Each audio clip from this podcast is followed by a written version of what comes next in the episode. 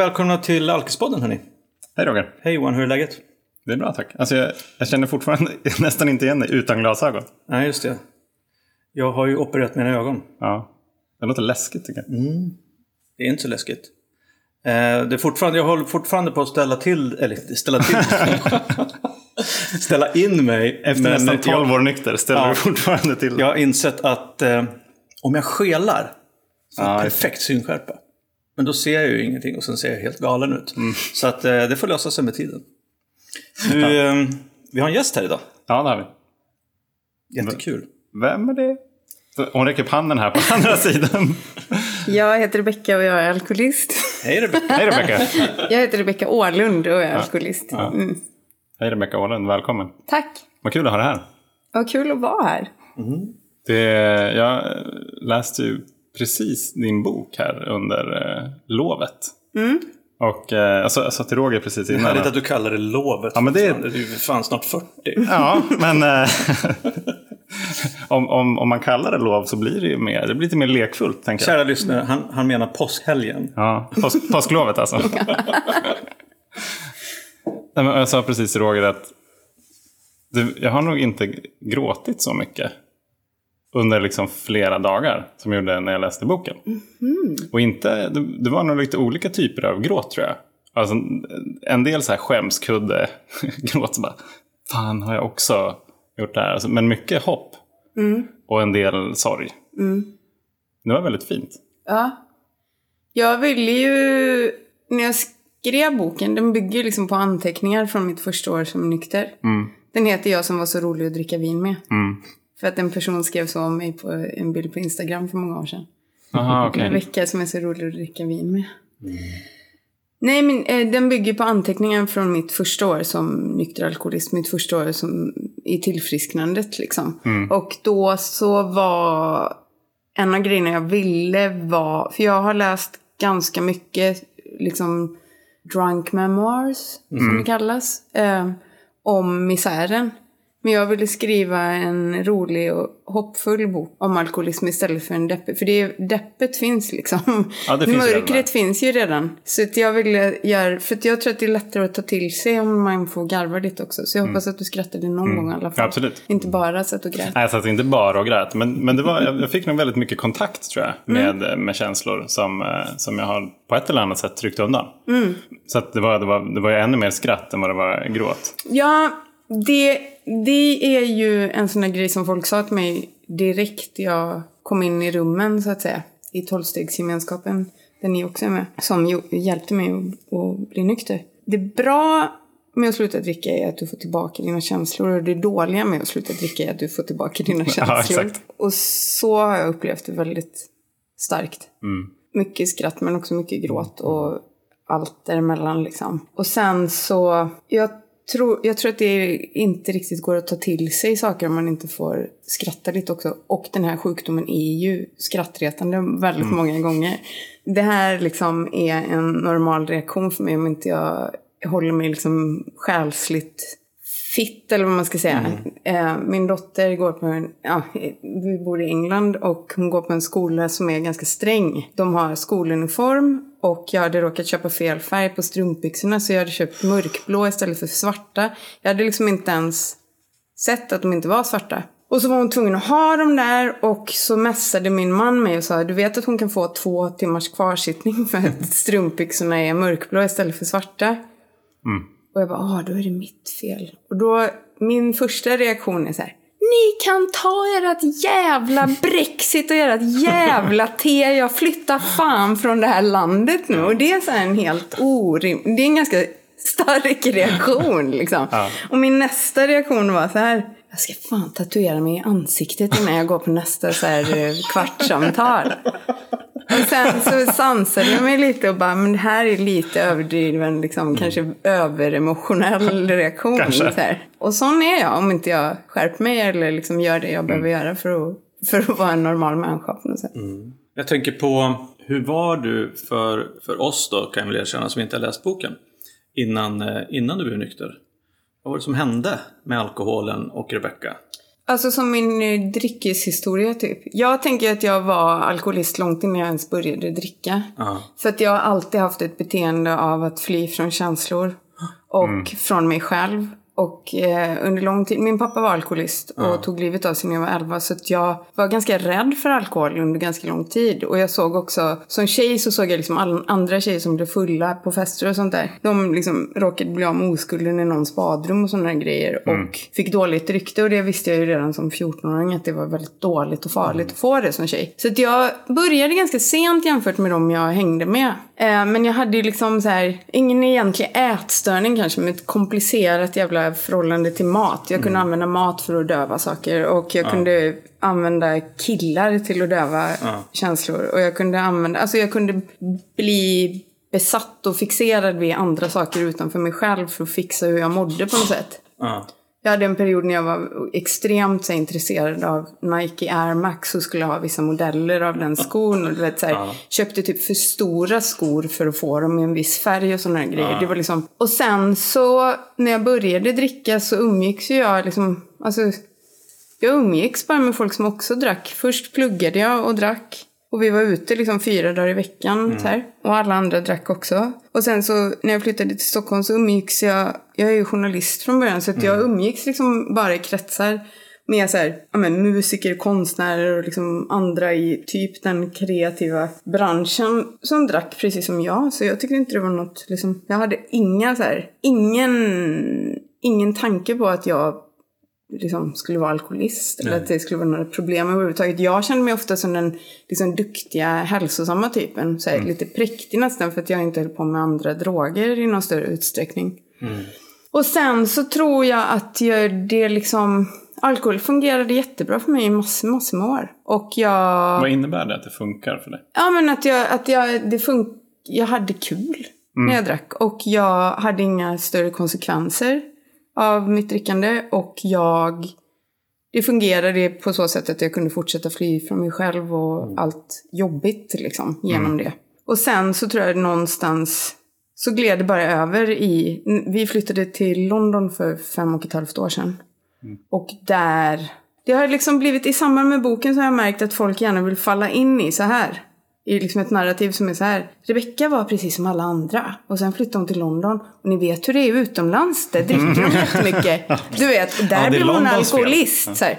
Men jag tror inte att det handlar, i, för mig, så, det jag har lärt mig om alkoholism nu. Det handlar liksom inte så jävla mycket om egentligen ens hur mycket man dricker eller hur ofta. Utan varför Mm, och hur man använder alkohol. Och eh, jag tror att där så blev det liksom enklare för mig att jag var, jag var ganska ensam, jag kände inte så många. De jag lärde känna var på vinbarer liksom. Och man blir jävligt tajt jävligt snabbt när man dricker liksom. Och det var också någon sorts känsla nästan av att vara på semester för att vet, jag, är, jag jobbar hemma, jag är frilansskribent liksom och författare. Och eh, folk kommer hälsa på. Och då är det semester för dem, så då var det som semester för mig med. Och det vet ju alla att på semestern kan man ju dricka hur mycket som helst utan att det är något farligt. Du vet bara att så här, det är liksom vattnet smakar klor, då är man ju på semester. så, så då kan man ju dricka mycket som helst. Det blev liksom, och så smög det sig in, det, det liksom, det underlättar väldigt mycket för en alkoholist att det finns vin i mataffären, för det blir inte så dramatiskt liksom. Ja, exakt. Och att det finns tusen små vinbutiker. Jag var ju intresserad av vin också. Jag var ju oerhört intresserad av Blev det vin. helt Vem plötsligt? fan har inte varit det? Ja, nej, ja, men det är ju en, här, det är en klassiker tror jag. Nej, men så här, det här naturvinet med en räv på etiketten. Min var ju så här, mikrobryggd öl. Hade Ja. jag.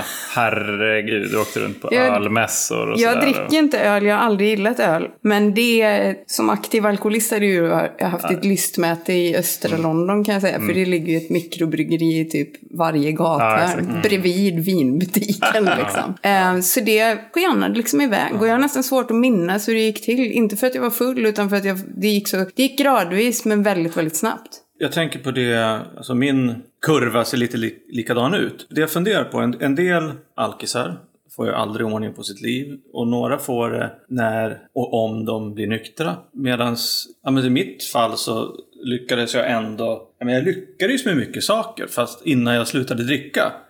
Alltså träffade min exfru, eh, var tillsammans med henne i nästan 20 år. Vi, vi fick barn ihop, jag hade familj. Liksom, ehm, öppna egen, alltså starta egen reklambyrå. Så he- alla de här del, att livet funkar tills det inte funkar längre. Och jag tror att det kanske kan vara just det där att, att jag sen hamnade i nedförsbacke. Precis som du berättar om att det gick gradvis. Först så tänkte jag inte så mycket på det och sen när jag väl märkte det då var det, då var det liksom för sent. Då, då, då, då var jag ju... Ja, då drack jag varje dag. Ja. Så när jag körde bil. Och jag tänker att Precis, vi har pratat om det här mycket, om liksom att all, alla de här resorna är, är individuella. Och jag tror att eh, jag tror det kan vara- svårt att greppa när man är i sådana här lägen. Att man har kommit en bit upp i åren.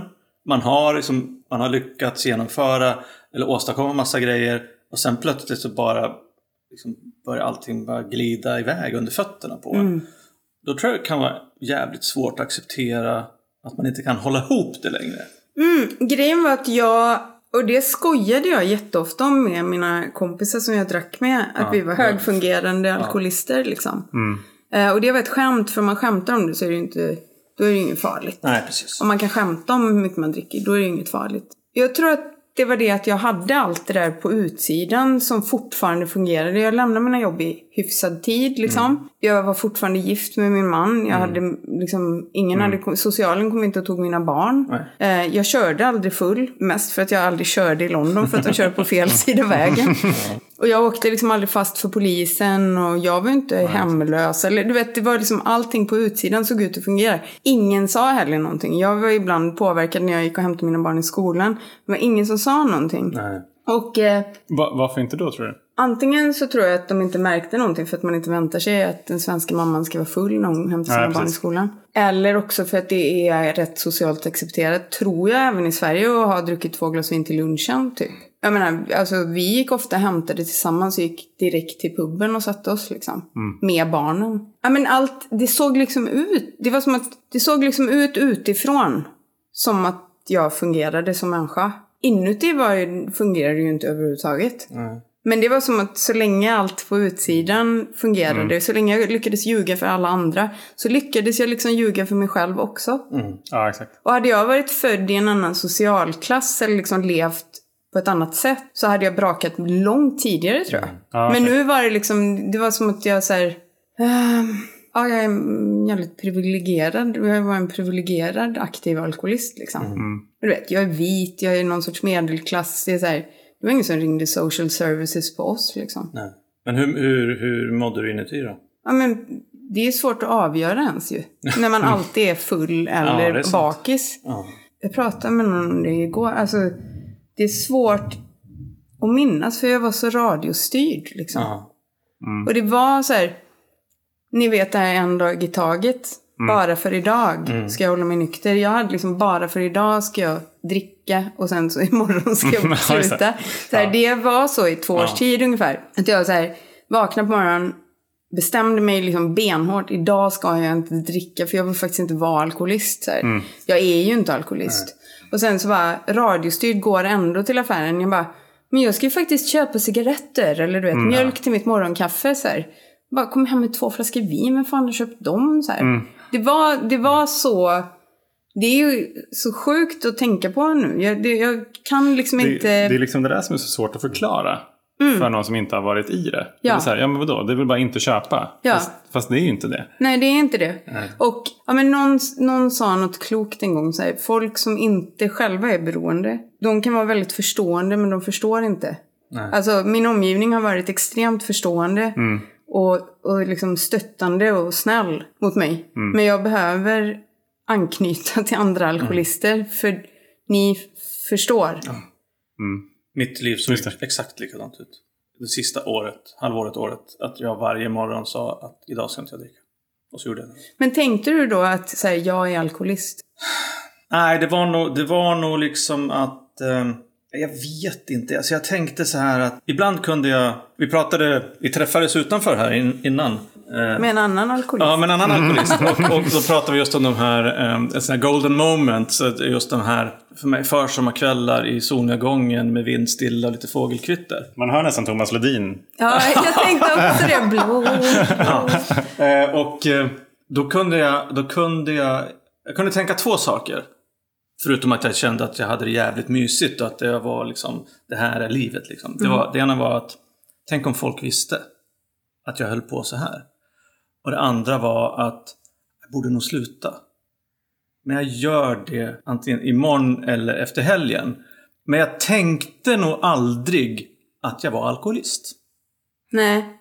Jag tänkte inte... Jag, jag ringde ju en anonym hjälplinje då. Ja. Liksom. Det, är så, det är också så liksom, patetiskt och korkat. Så här. Du är full klockan 11 en torsdag. Här. Och då menar jag 11 på förmiddagen. Eh, du ringer en anonym hjälplinje och typ håller på att börja gråta innan de ens har svarat. För att du är så jävla rädd och har sån jävla panik och ångest. Ändå så säger du, hej jag heter Rebecka och jag tror att jag kanske är alkoholist. Det är så här, ja, tror du? Kan det, kan det vara så? Kan det vara så verkligen? Kan en sån som jag vara alkoholist?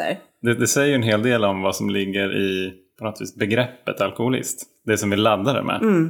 Innan vi förstår Mm. Men vad, tänk, vad att tänker du att det är? Liksom, för att jag, någonstans så tyckte jag att jag hade koll på att man inte behövde sitta på en parkbänk för att vara alkis. Liksom. Men jag räknade ändå inte mig själv som en möjlig alkoholist. Jag vet inte exakt hur det gick ihop, men det var mycket som inte gick ihop logiskt. Nej, precis. Ja, men vi, Då. vi har ju pratat om eh, att man gör så här tester på typ så IQ eller Systembolaget, så här alkoholkollen. Och ljög alltid.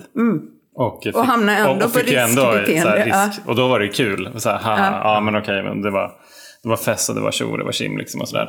Men jag tror nog att jag distanserar mig ganska mycket från alkoholist. Som, och det var också därför jag kallar det begrepp. För, att så här, för det var ju inte jag. Utan det var ju de, jag växte upp i Sundsvall. Och då, då såg man ju många jag då, som var alltså, parkbänkar, som var liksom utomhus och som var hemlösa och drack. Och eftersom jag inte var där så var det faktiskt ganska okej. Jag var bara en kille som festade väldigt mycket. Mm. Men det gjorde ju också att det hände mycket roliga saker och det var på något vis en del Det av min kanske också var roligt karaktär. att dricka vin med. Ja, jag, jag sa det. Jag skrev en Facebook-uppdatering. att här, Om det hade varit min bok så hade den i och för sig hetat Jag som var så rolig att dricka öl med. Men, men, eh, men, men jag tror det. För att jag, jag skapade fest runt omkring för att jag skulle kunna få dricka så som jag ville dricka. Men det, Det var ju alltid någon jävel som hakade på. Ja.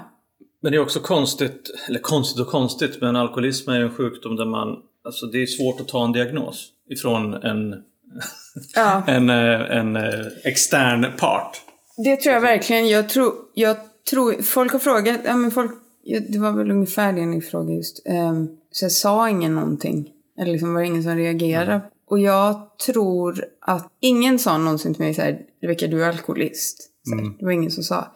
Men om någon hade gjort det så hade jag bara blivit sur tror jag.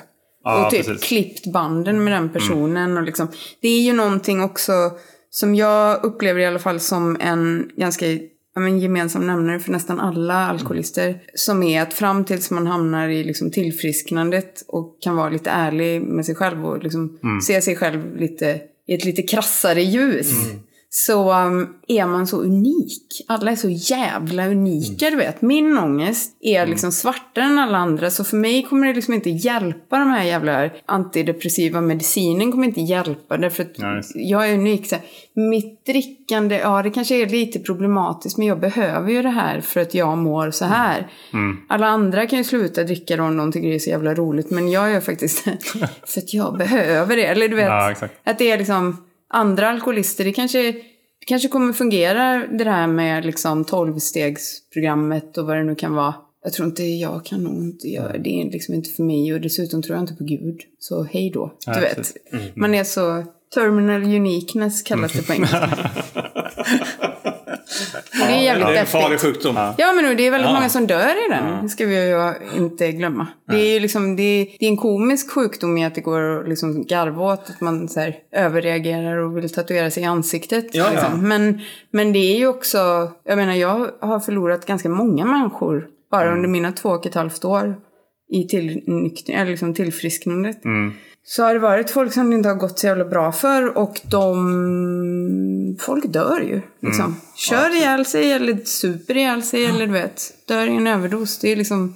Det är en dödlig sjukdom helt enkelt. Ja, men det är det som är, alltså det, dels så återkommer till det att det är jävligt svårt att ta emot en diagnos av någon för att man, man tycker själv, eller nej, nej, nej, det är jag inte och sen är man unik. Och, och eh, jag, tänker, jag tänker att eh, just det där att man är tvungen att dels, men dels att det är accepterat på ett sätt. Att säga nej, du har fel i, om just den här diagnosen.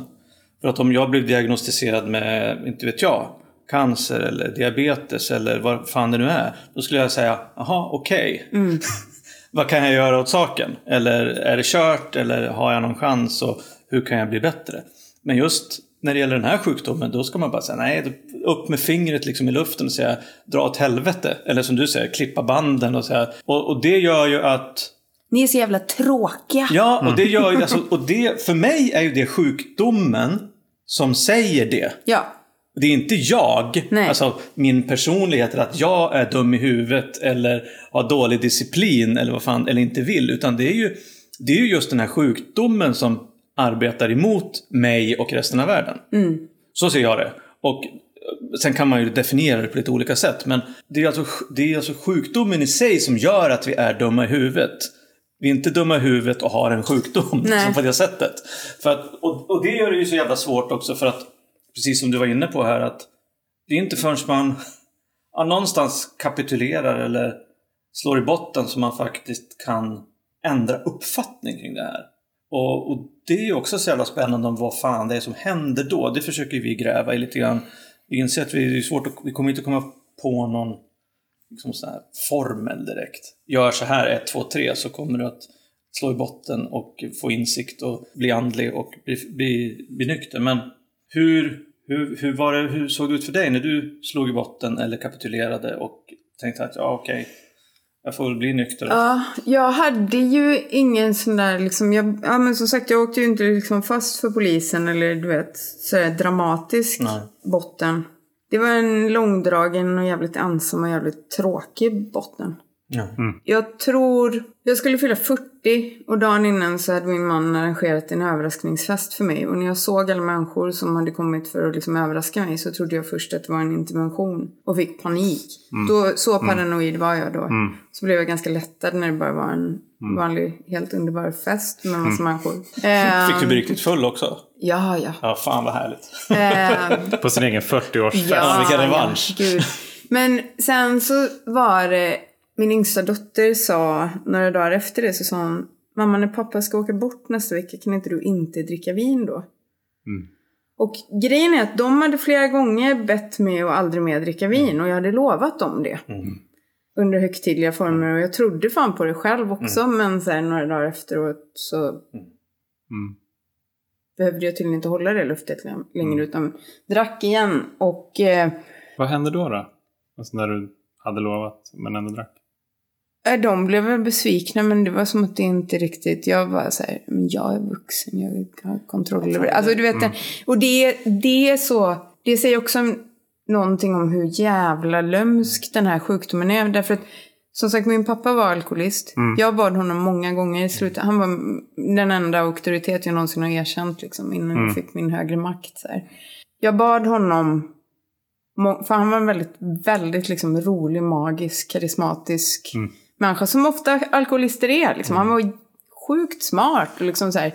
Eh, Men, men drack. Och var liksom i ja, perioder då under min uppväxt. och eh, jag bad honom sluta dricka. Han lovade att aldrig mer dricka. Och gjorde det sen igen. Och det sveket är liksom, det är ett trauma så här. Det är liksom helt, det är helt obegripligt. Och har varit det hela mitt liv hur man kan göra så mot sitt eget barn. Och så gör jag så mot mina egna barn. Det är liksom helt oförlåtligt. Det går ju inte att på något sätt leva med ens. Så att jag tror att det var så här, den paranoida liksom några sekunder chocken av början på min överraskningsfest. Och så några dagar senare det där. Och mest av allt att jag var så jävla trött på mig själv, du vet. Jag var så här, det är så fruktansvärt jobbigt att vara full eller bakfull jämt. Och det är ett sånt, du vet, planeringen och smusslandet och gömmandet och liksom allt där. Logistiken kring att dricka och liksom försöka hålla det liksom lite halvhemligt men ändå alltid vara liksom den som öppnar en flaska till. Och liksom. Fan, jag, ja, jag var helt jävla slut bara tror jag. Det var nog utmattnings... utmattnings... Liksom, grej som fick mig att till slut bara... Ja men, jag ger fan upp, du vet. Men jag vet inte ens om jag fattade att det var det jag gjorde. Jag bara, ja, det här går inte längre. Och så ringde jag hjälplinjen och gick på mitt första möte och sa för första gången jag heter Rebecka, jag är alkoholist. Och när jag sa det så typ grät jag och var så jävla rädd och liksom höll någon i hand. Du vet, jag var helt... I ett rum fullt med främlingar liksom. Vad, vad tänkte du innan du sa det? Vad, vad som skulle hända? Jag tror inte jag tänkte någonting. Jag var bara helt... Jag var liksom helt... ja, Men det var nog där jag kapitulerade då kanske. Mm. Ja, det var nog där jag bara... Fuck everything, nu, är jag, nu får det vara nog liksom. Ja. Och så sa jag det. Och det, jag var rädd och du vet, jag hade ingen aning. Jag såg liksom stegen på väggen och Mm. allt det där. Men, men jag... Alla var så jävla snälla, du vet. Det var så mycket kärlek. Jag mötte så, så enormt mycket kärlek. Mm. Och när jag sa jag är alkoholist så var det... Ja men som sagt, jag var rädd. Men det var också som en sån otrolig lättnad. Det var liksom någonting som bara... Så här lyftes. Det kändes fysiskt alltså som att någonting lyfte från mig. Och jag har liksom inte... Sen dess har jag inte druckit ju. Mm.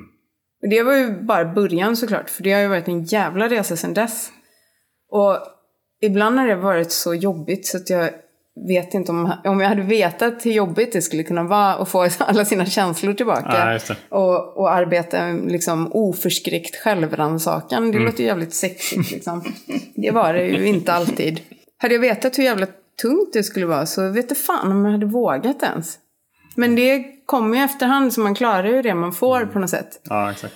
Men jag tänker, jag tänker ändå så här att du... eh, ja, boken är ju en rapport från ditt första år som nykter.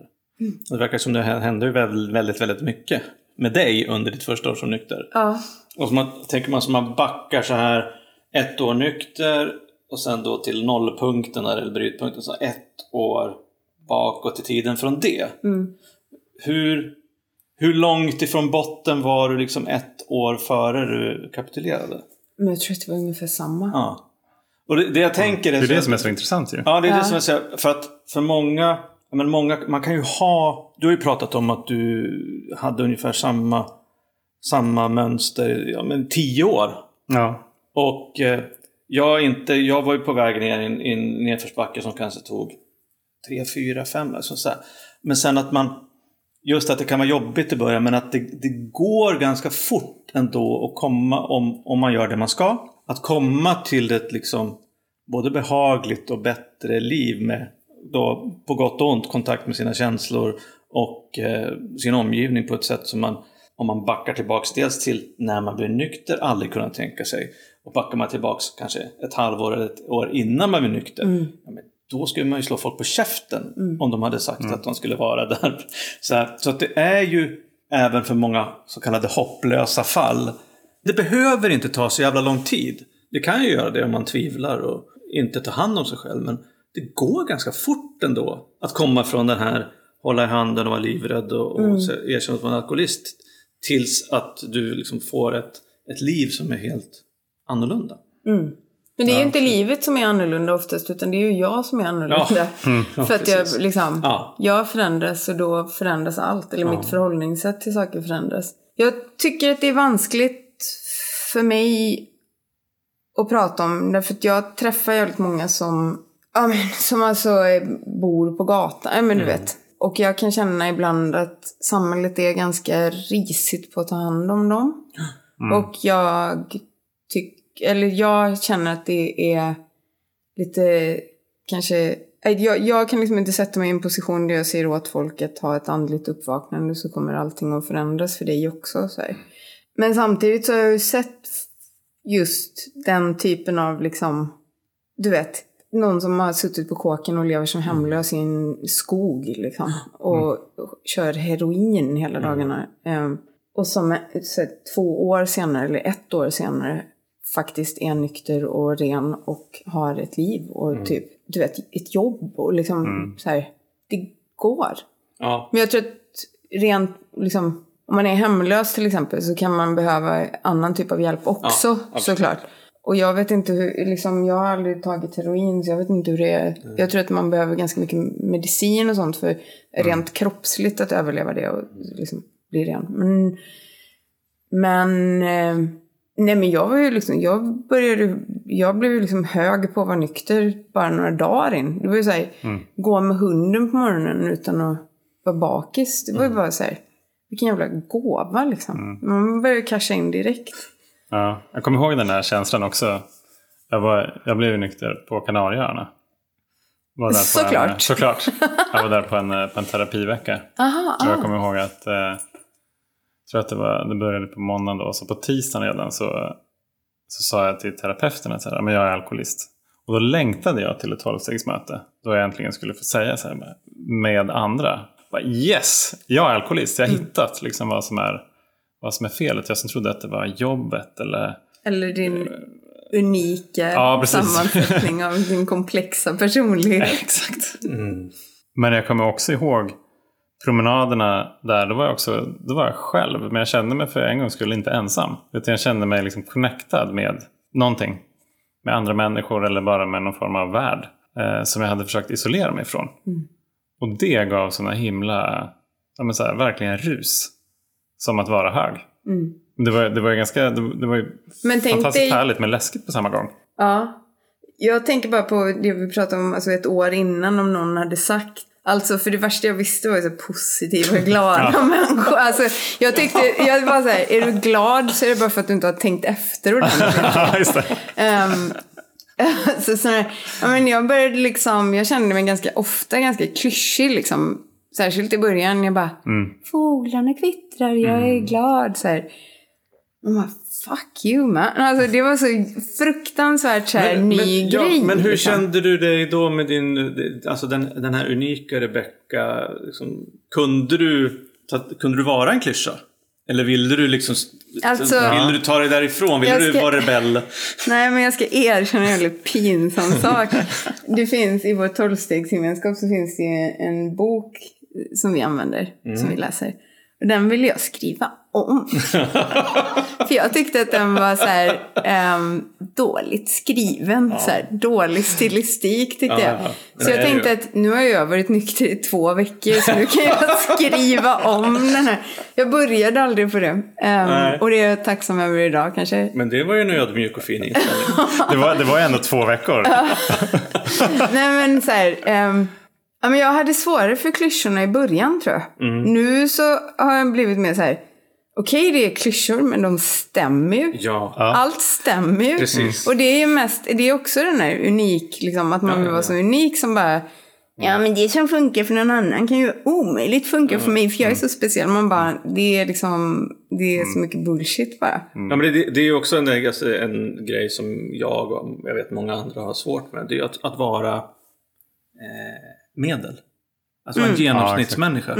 Att komma i ett Lagom. rum... Att Göra ett rum, saker lagom. Ja, att komma in i ett rum och bara vara i mitten. Liksom, och inte liksom så här, varken bäst eller sämst eller snyggast eller fulast eller bara inte någon som någon bryr sig om speciellt mycket. Det är ju för fan jättejobbigt.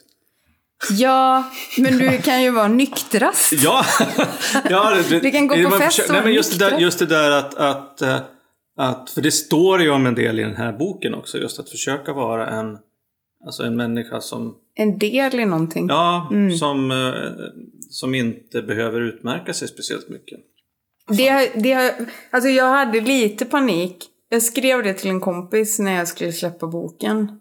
Är inte det mest alkoholistiska man kan göra förutom att dricka? Efter att dricka så måste det ju vara att skriva en bok Ja, om sin egen nykterhet. Precis jag satt och tänkte på. Jag bara, men vänta här nu. Jag sitter med en människa som försöker, men som har skrivit en bok om sig själv. och sin fantastiska svårt. resa i nykterheten.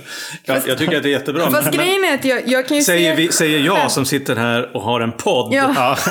om din nykterhet. Ja, som inte märks. Ja. nej, men, nej men någonstans så, så um, jag vet inte om jag tänker så mycket jag tänker mer att jag, det som är viktigt för mig, jag vet inte om jag tänker att jag ska vara lagom. Det kanske jag borde tänka på mer. Men att göra saker lagom. Typ så här, man behöver inte, men jag började med kundalini-yoga, så här, klassiker för missbrukare liksom, eller folk i tillfrisknande, för några månader sedan. Bara, köper ett pass för, du vet, 40 dagars pass. Bara, ska jag gå varje dag? Kanske två gånger om dagen. Du vet, jag kan inte göra någonting Nej. måttfullt Nej. någonsin. Det är liksom så här, ja, men I boken beskriver jag bland annat en, en gång när jag, jag adopterade en hund till i nykterhet. Och sen så ville jag adoptera ytterligare en hund. Och till och med barnen sa nej till det. Hon bara, de bara, är så här 10 och 12 och bara Mamma, vi bor i London, vi kan faktiskt inte ha mer än två hundar, du vet. Sen så, och det var andra saker jag liksom blev besatt av. Jag var besatt av valnötter till den grad att jag åt så mycket valnötter så att jag gick upp tre kilo på tio dagar. Du vet, det är inte så... Det är mycket det, valnötter. Det är då ska man. Ja, men då ska man vara en missbrukarpersonlighet liksom. För att man kan, jag kan inte göra någonting. Jag måste vara jätteförsiktig med det. För att jag till exempel, eh, när jag höll på med boken, precis i slutarbetet med den, då blev jag hög i en vecka på att jobba. Det funkar inte Ja, heller just för mig. Alltså det funkar jättehärligt den veckan. Jag mår bra som fan, men så här, baksmällan efter det är inte nådig liksom. Och det är, jag har inte råd med sånt. Jag kan inte ens skvallra om folk längre utan att bli bakfull. Och det är liksom så här, Berätta. Nej, men det, är- det är bara... Det fungerar inte med min moraliska kompass längre. Jag kan inte... Jag har ännu svårare för skvaller som är förklätt till omtanke. Det är liksom så här... Men du undrar hur de har det? Alltså du vet den där typen av liksom informationsutbyte som bara är... Det är om jag ens hamnar i närheten av det nu så känner jag mig jävligt äcklig efteråt liksom. Så det- jag måste vara försiktig med allting sånt som inte är lagom. Jag måste kunna göra saker lagom liksom. Ja, men det jag tänker på... För Men det är vi- svårt. Vi, vi, vi tog ju kontakt med dig första gången när du var här och gjorde press på boken. Då var du väl i Sverige i några veckor? Nej, alltså jag var här i fem dagar och gjorde 17 Ja, fem dagar? Ja. Jävlar. Det var helt ja, det jag menar. Och då, då sa, först var ju du så här, ja, ja, ja. Oj, helvete. Nu håller vi på att rasera lamporna här. Först var det så här, ja, ja, ja, ja, ja. Men sen så insåg du att du kanske, du, du skrev ju att du kanske behövde vila lite. Ja. Och det är just de här grejerna jag tänker på att, att ehm, även när vi, när vi gör, för jag, jag kan känna likadant att jag kan, jag kan komma upp i varv fast att nu finns det liksom ändå, det finns ett filter någonstans som gör att, att jag kan stoppa åtminstone, även fast det kanske är lite för sent. Ja, men man, eller åtminstone se vad det Jag är Ja. på stadiet att jag kan se vad det är som händer i alla fall. Åtminstone någonstans Ja. under resans gång. Att så här, okej, men du vet. Alltså jag får ofta vara så här, en normal människa skulle nog vara lite trött. Efter att ha gjort liksom 20 intervjuer, du vet, på väldigt kort tid. Så, här. Så det kanske är du, du kanske är lite trött du också. Och så får jag vara så här, ja okej, då kanske jag är det, du vet. En normal människa kanske inte behöver gå på två kundalini-pass i yoga Nej. varje dag i 40 dagar. Du vet. Utan man kanske kan göra ett pass varannan dag. Alltså man Men, får men göra det är det där också. För då är det så här, ja men jag är inte normal eller jag vill inte vara normal. Ja, Alltså den... men jag vill nog gärna vara... Ja, precis. eller, Jag jag, tänkte- vill vara mig själv, men jag upplever det som att genom att jobba med mig själv på det sättet som jag gör för att hålla mig nykter, Mm. så kan jag vara en vanlig människa bland många andra vanliga människor. Mm. Men jag kan vara mig själv. Jag, kan liksom, jag får vara hela mig. Men jag behöver inte vara mer än någon annan och jag behöver inte vara mindre än någon annan. Liksom. Just. Så det blir mer som att jag, man får jobba sig till en nivå där man är normal. För jag är ändå inte normal. Alltså, Det är, Är det någonting nytt du har märkt då, hos dig själv? Som du inte visste om förut? Oj, allt. Mm. Nej, jag hade ingen aning om vem jag var förut. Nej. Och på många sätt var det ganska smärtsamt att inse vem jag egentligen är. Mm. Och ibland så vet jag inte ens vem jag är. Men det spelar inte så jävla Det stor kan vara ganska roll. skönt tycker jag. Ja, men Det är jättes, jättespännande. För att jag, hade, jag har också haft det där när jag började tillfriskna och började jobba med, med sponsor i stegen. Att eh, jag var så jävla rädd för just det där att bli av med mina karaktärsdefekter. För att jag visste inte vad som skulle finnas kvar. Nej. Jag tänkte att det skulle vara tomt. Mm. Om inte jag är den här konstiga, unika, dåliga, jobbiga människan. Vad fan, vad fan, Sarkastisk, vad fan ja. är jag då? Liksom så här. Och så, så var det så jävla roligt. Så, det var inte alls länge sedan som vi var på, var på ett eh, meditationsmöte. Och då så var det någon snubbe som höll på, han pratade om en ledd meditation, det var inspelat. Och då började han prata om att man skulle tänka sig att man var ett träd. Och så ett träd på hösten som liksom, de gamla löven faller av så att det kan komma ut nya Ja, skott. det. Ja, vad fint. Och då bara, jag, jag, jag satt så här, det har ändå varit nykter typ i tio år. Jag bara, ja, så kan man ju tänka. Men det är ju jätte, det är en Ja. jättefin liknelse Ja. tycker jag. Och jag bara, fan vad härligt. Jag har pratat om, du pratar om så mycket grejer som vi har pratat om och som jag känner just det här med moralisk kompass. Att jag inte liksom ens hade någon. Alltså den pekade inte ens fel, den fanns inte. Nej. Och just att, att börja bygga sådana här saker från grunden egentligen när, när jag har blivit nykter. Och det är ju, det är ju jättespännande för att samtidigt som man har den här, kanske inte jättesuget efter att vara normal, men ändå liksom en, en, en vilja tycker jag liksom att, att okej, ja, men försök, försök bygga liksom någon typ av moralisk kompass, ett, vem du vill vara, vad du vill bidra med liksom i världen och i, för dig själv och dina nära. Och, och, och sen liksom jobba på det. Och det är ju någonting, du pratade precis om här, ja men det här med tatuera ansiktet och, och flytta från England. Det är lite grann så att jag måste jobba med de här grejerna varje dag för annars så kommer ju mina, mina fabriksinställningar och bara och gå ner i botten igen. Och det är jävligt konstigt och läskigt på ett sätt men också väldigt bra att jag inser att min, mina värderingar och min inställning till saker och ting, att det är liksom inte, för mig är inte det, det är det väl till viss, till viss del, men att det är inte liksom något självklart. Som att jag bestämmer mig för att nu ska jag vara så här och så här är Nej, så. Utan så mätaren går liksom ner hela tiden om inte jag gör saker för att liksom hålla den uppe. Och så tänkte jag aldrig förut. Inte när jag var barn, inte när jag växte upp, inte när jag drack. Och det var ju först liksom när jag började jobba med mig själv i 12-stegsprogrammet som jag började liksom förstå att ja, men så här kanske jag funkar. Mm. Och det är ju så, så sådana här grejer får man ju aldrig lära, lära sig Nej, jag tycker- när man är yngre. Liksom, Jag tycker det är fascinerande hur jag lyckades leva i 40 år och liksom iscensätta ett ganska normalt liv och ha ett jobb och liksom ha vänner och allt möjligt. Utan att ha en jävla aning om någonting egentligen. Exakt. alltså jag, när jag tänker på den personen så är det som en så otroligt så här lost människa liksom. Och, men jag gjorde ju, jag var så här, vem är jag då? Så jag gjorde en lista på vem, här, saker jag var säker på om mig själv. Och det blev bara, Fakta eller? Ja, eller liksom, det här vet jag. Jag vet att jag älskar hundar liksom. Ah, okej. Och så vet jag att när jag köper sneakers vill jag att sulan ska ha samma färg som Just det. resten av skon. Men det har jag ändrat nu, så nu vet ja, okej. jag liksom egentligen bara säkert att jag älskar hundar. Ehm, och de andra grejerna tycker jag har kommit, alltså i, i någon sorts moralisk kompassgrej, de har liksom kommit gradvis nästan utan att jag har märkt det. För jag har inte så här, jag har liksom inte tänkt, nu ska jag vara så här, utan det är liksom på något sätt genom att jag har här, fått kontakt med en högre makt och liksom andra alkoholister. Och en helt ny kontakt med liksom mina barn och liksom mina vänner. Så här, allt. Så har det liksom gett sig lite av, nästan av sig självt. För att jag får typ, jag får så tydliga, det här låter ju så jävla woo men jag får så tydliga tecken för när jag är på rätt väg och när jag är på fel väg. Liksom. Vad kan det vara till exempel? Ja men, jag har såklart massor av exempel som jag inte kan komma på på rak arm. Men du vet så här. ehm, en väldigt praktisk grej. Som alltid händer om jag känner mig lite så här sur eller ensam. Alltså jag börjar bli irriterad på att folk går för långsamt på bussen. Ja men du vet sådana där grejer. När jag börjar liksom administrera, försöka kontrollera hur folk står i rulltrappan till exempel.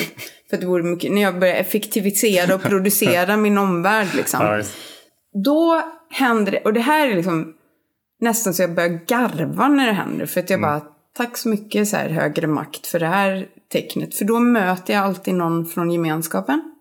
Alltså fysiskt på trottoaren. Så här. Den typen av li- magiska sammanträffanden, det är liksom helt sinnessjukt. Bara det är liksom bevis för mig att det finns någonting större som, som har koll åt mig. Nej, men sen så jag tänkte på någon annan grej du sa.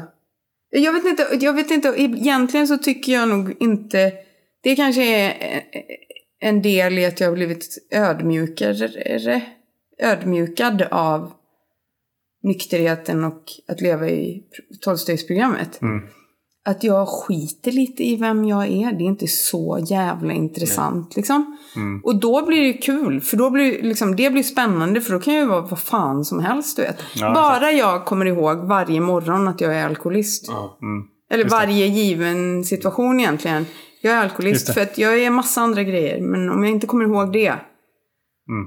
Då kan jag inte vara något av de andra, ingenting av de andra grejerna. Jag är inte ens mamma då liksom. För jag är inte riktigt där liksom. Jag har ju haft, eh, kom ihåg i början av nykterheten, så var jag så, jag var också ganska rädd. För så här, men tänk om jag vill andra grejer som jag inte vill.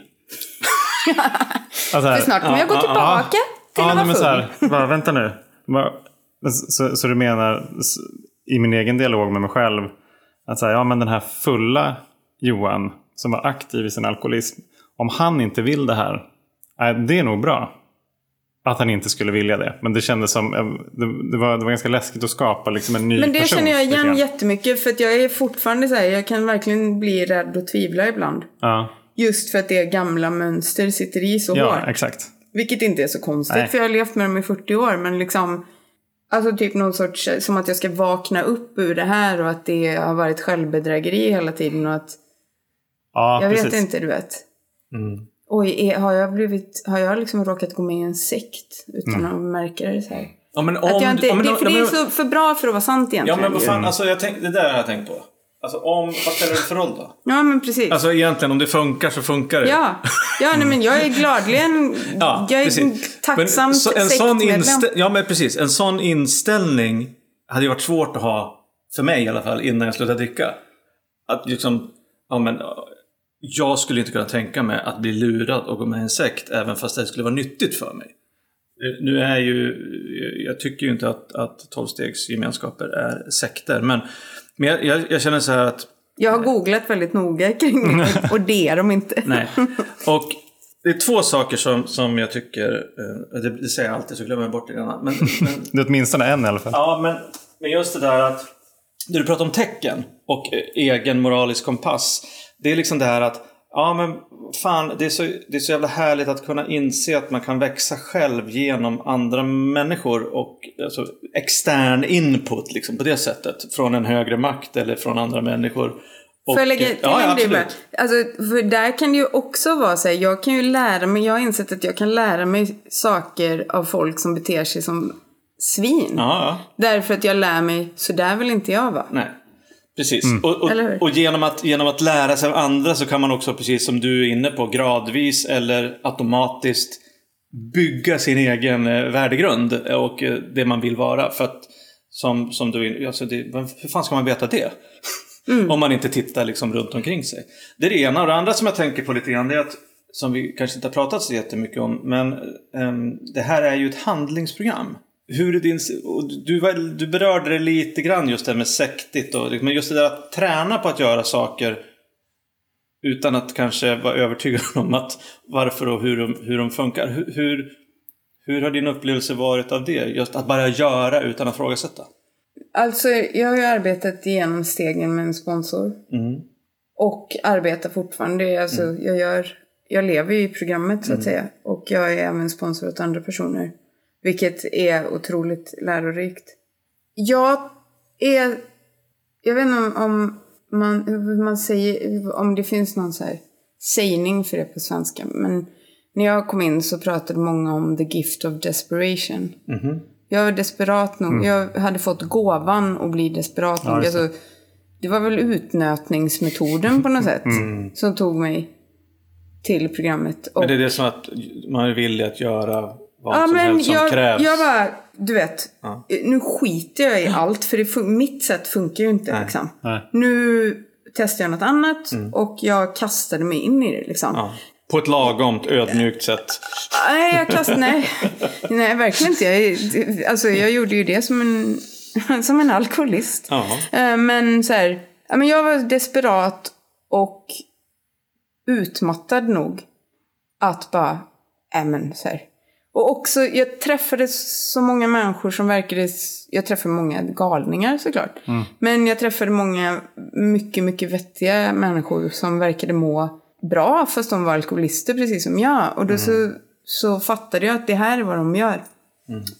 Och ja, då var jag helt enkelt, då hade jag lyckats ödmjukas tillräckligt för att ta de förslagen. Det är också så roligt att det kallas förslag till tillfrisknande istället för så här gör man. Därför att alkoholister kan inte ta några liksom, regler så här. Det var ju någon som sa att så här, om det är förslag eller rekommendationer. Ungefär som att det är en rekommendation att ta på dig en fallskärm om du ska hoppa ut genom ett flygplan. Ja, lite så. Ja, Okej, ja, men vad bra. Men det, men det är inget... Det, det Det, är det är inget inget tvång, du kan hoppa inget ut utan det är liksom... Ja. Jag tänkte på det där med att vara normal. För att vi är ju, genom att vara nyktra, genom att vi inte dricker alkohol, är vi ju redan jävligt onormala i det här samhället. Jag känner att, och jag har, alltid varit liksom politiskt rätt radikal. Och jag har gjort ganska, ja men liksom, jag har varit ganska radikal hela mitt liv. Men att vara nykter är fan det punkigaste jag har gjort, du vet. Nej men det är ju så provocerande så det finns ju ingen gräns liksom. Hur konstigt och annorlunda det är. För jag tänker på det nu, speciellt när jag är i Stockholm och liksom, jag har inte varit här så många gånger sen, jo många gånger sen jag blev nykter, men, men ändå att jag reagerar på alla barer där jag har suttit. Ja, just- Nu är det vår och det är liksom, folk sitter och dricker rosé ute i solen och sådär.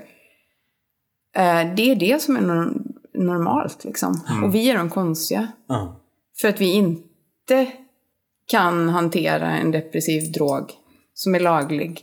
Jag, är liksom, jag har radikaliserats ganska mycket i min nykterhet, alltså i min syn på alkohol. Egentligen så finns det ju någon sorts så här, människor som är nyktra måste hålla sig på sin plats. För de vi får inte tycka någonting om att andra människor dricker. Liksom. Varför tror du folk blir så arga om man, om man tycker någonting om alkohol? Jag vet inte. Men det är väldigt, väldigt känsligt. Ja. För att det är som att jag ska, jag måste alltid säga så här, "Men det är bara för att jag är alkoholist, du kan ju dricka. Men alla jag känner som inte är alkoholister men dricker, har ju incidenter som inte skulle ha hänt om de inte var fulla. Eller liksom blir för fulla eller gör någonting de, eller säger någonting dumt eller liksom. Och jag, jag tänker på, alltså så här, rent samhälls, så här, för samhället, det är ju fan helt sinnessjukt att alkohol är lagligt. Om man ser till hur mycket oreda det ställer till med. Alltså både för så här, barn med alkisföräldrar och så här, alkoholisterna själva, men så bara, du vet, vad kostar det samhället att folk ska gå runt och vara bakis varandra liksom? Vad kostar det samhället att folk kör fulla, du vet? Så här, vad, liksom, det är en sån enorm, alltså det har en guldkalvsposition, det är en drog. Det har en guldkalvsposition. Och jag har ju blivit så här, liksom legalisera marijuana istället och ta bort alkohol. Eller, du vet, jag läste att en miljon svenskar går på antidepressiv medicin. Och jag vet... En miljon. Ja, det är liksom var tionde svensk. Och jag tänker att jag vill inte på något sätt trivi- trivialisera psykisk ohälsa eller liksom depression eller sådär. Jag har själv gått på antidepressiva och liksom, det hjälper jättemånga människor. Men så här, fan, när folk mår skit, testa att ta bort alkohol ett tag och se vad som händer. Liksom. Mm. Ja, precis. Det Men det är som att dricka måste man alltid. Nej men man måste kunna dricka. Och det är liksom ingen annan, det är inte så här. "Han- kan, ju inte, han kan ju inte hantera heroinet. Det är liksom ingen som säger här. Nej. Nej, men det, det är ju också där att där finns ju att om du har the gift of desperation där som nykter så har du the curse of desperation. Alltså när du är eh, liksom, när det gäller alkohol. För att folk blir ju, folk är ju liksom, alltså det är det är ganska desperat, desperat inställning till just det här med alkohol. Att friheten att få dricka hur mycket man vill och när man vill. Att den friheten att just få sitta på en uteservering med en kall rosé eller lite öl. Så friheten att ingen jävel ska få bestämma över mig när det ska vara öppet och jag ska få köpa min sprit. Liksom. Och just varför just den friheten är så Är den inte jävla viktig? Ja. viktig. Alltså det, är, det är så konstigt och det, att, att det är så. Mm. Jag, jag, jag- så jag tycker inte, precis som du är inne på just det här, att jag tycker inte att, att människor, jag har inga problem med att människor dricker alkohol. Det får de, det får de ju jättegärna göra, även sådana som är alkoholister. Jag, alltså, men, men det är ju väldigt, alltså just det, rätten till alkohol gör att, att eh, just alkoholism som sjukdom eller svaghet blir ju väldigt, väldigt svår att hantera. Därför att det finns ju en, en naturlig konflikt i de här två liksom, eh, man står på, barrikaden och, och ökar liksom öppethållandet på krogar och, och Systembolaget på, med, Fast man- med fast- vänster hand och med höger hand så kanske man har inte kan prata om liksom, sina problem så på det sättet. Ja, nej men alltså vi ska så här, och Systembolaget måste få öppet längre och egentligen vill alla att man ska kunna få köpa vin i mataffären och gårdshandlar och allt vad fan. Och eh, krogen ska vara öppet längre och du vet. Fast man vet att så här, ja, misshandelsfallen ökar. så här, ja, nu- jag tror det var Finland som hade öppet, på, började ha lördagsöppet på Systembolaget. Jag vet inte. Systembolaget där heter Alko. Alko, perfekt. Men så här, de, när de började ha öppet på lördagar så ökade kvinnomisshandeln något enormt. Man bara, ja men det är väl finnarna, tänkte Sverige. Bara, Finnarna är ju alkoholister så att eh, vi kan säkert ha det utan att samma sak händer. Eller är det en, en kostnad att, att kvinnomisshandlarna går upp med 30% eller vad fan det var? Är det en kostnad man är beredd att ta? Ja, precis. För, För att få att, för på- man ska inte behöva köpa allt man behöver dricka i helgen redan på fredagen. Ja, precis. Liksom, det så kräver bara lite, lite mer planering. det egentligen. måste vara lite så här, det måste vara bekvämt att få bli full liksom. Och sen så någonstans, jag menar jag drack på alla sorters känslor. Jag drack för att jag var rastlös, hade lite tråkigt, var glad, var arg, var ledsen, var stressad, var, du vet, jag kunde dricka på vad som helst. Men så här, folk som dricker normalt inom citationstecken, de dricker ju också för att slappna av eller för att fira eller du vet stressa av. Så här. Det är det där guldkantsmysiga liksom. Man bara, men så här. Alla förändras ju av att dricka. Det är ju liksom är väldigt, eller jag vet, känner ingen som är exakt som de är när de är nyktra när de har druckit två, tre glas vin. Nej men alltså jag tänker väl så här ändå. Det är väl klart att det är väl klart att alla förändras. Det är ju därför man vill ha alkohol. Ja. Annars skulle man ju kunna dricka någonting vad som helst. Ja, Alltså Jag tror bara- friheten jag- att dricka rosé har ju ingenting med att göra att det just är rosé. Det är ju att om jag får dricka rosé så kan jag slappna av, Ja. jag blir lite varmare, jag blir lite gladare. Det blir jag inte om jag dricker ett glas eh, hallonsoda. Liksom.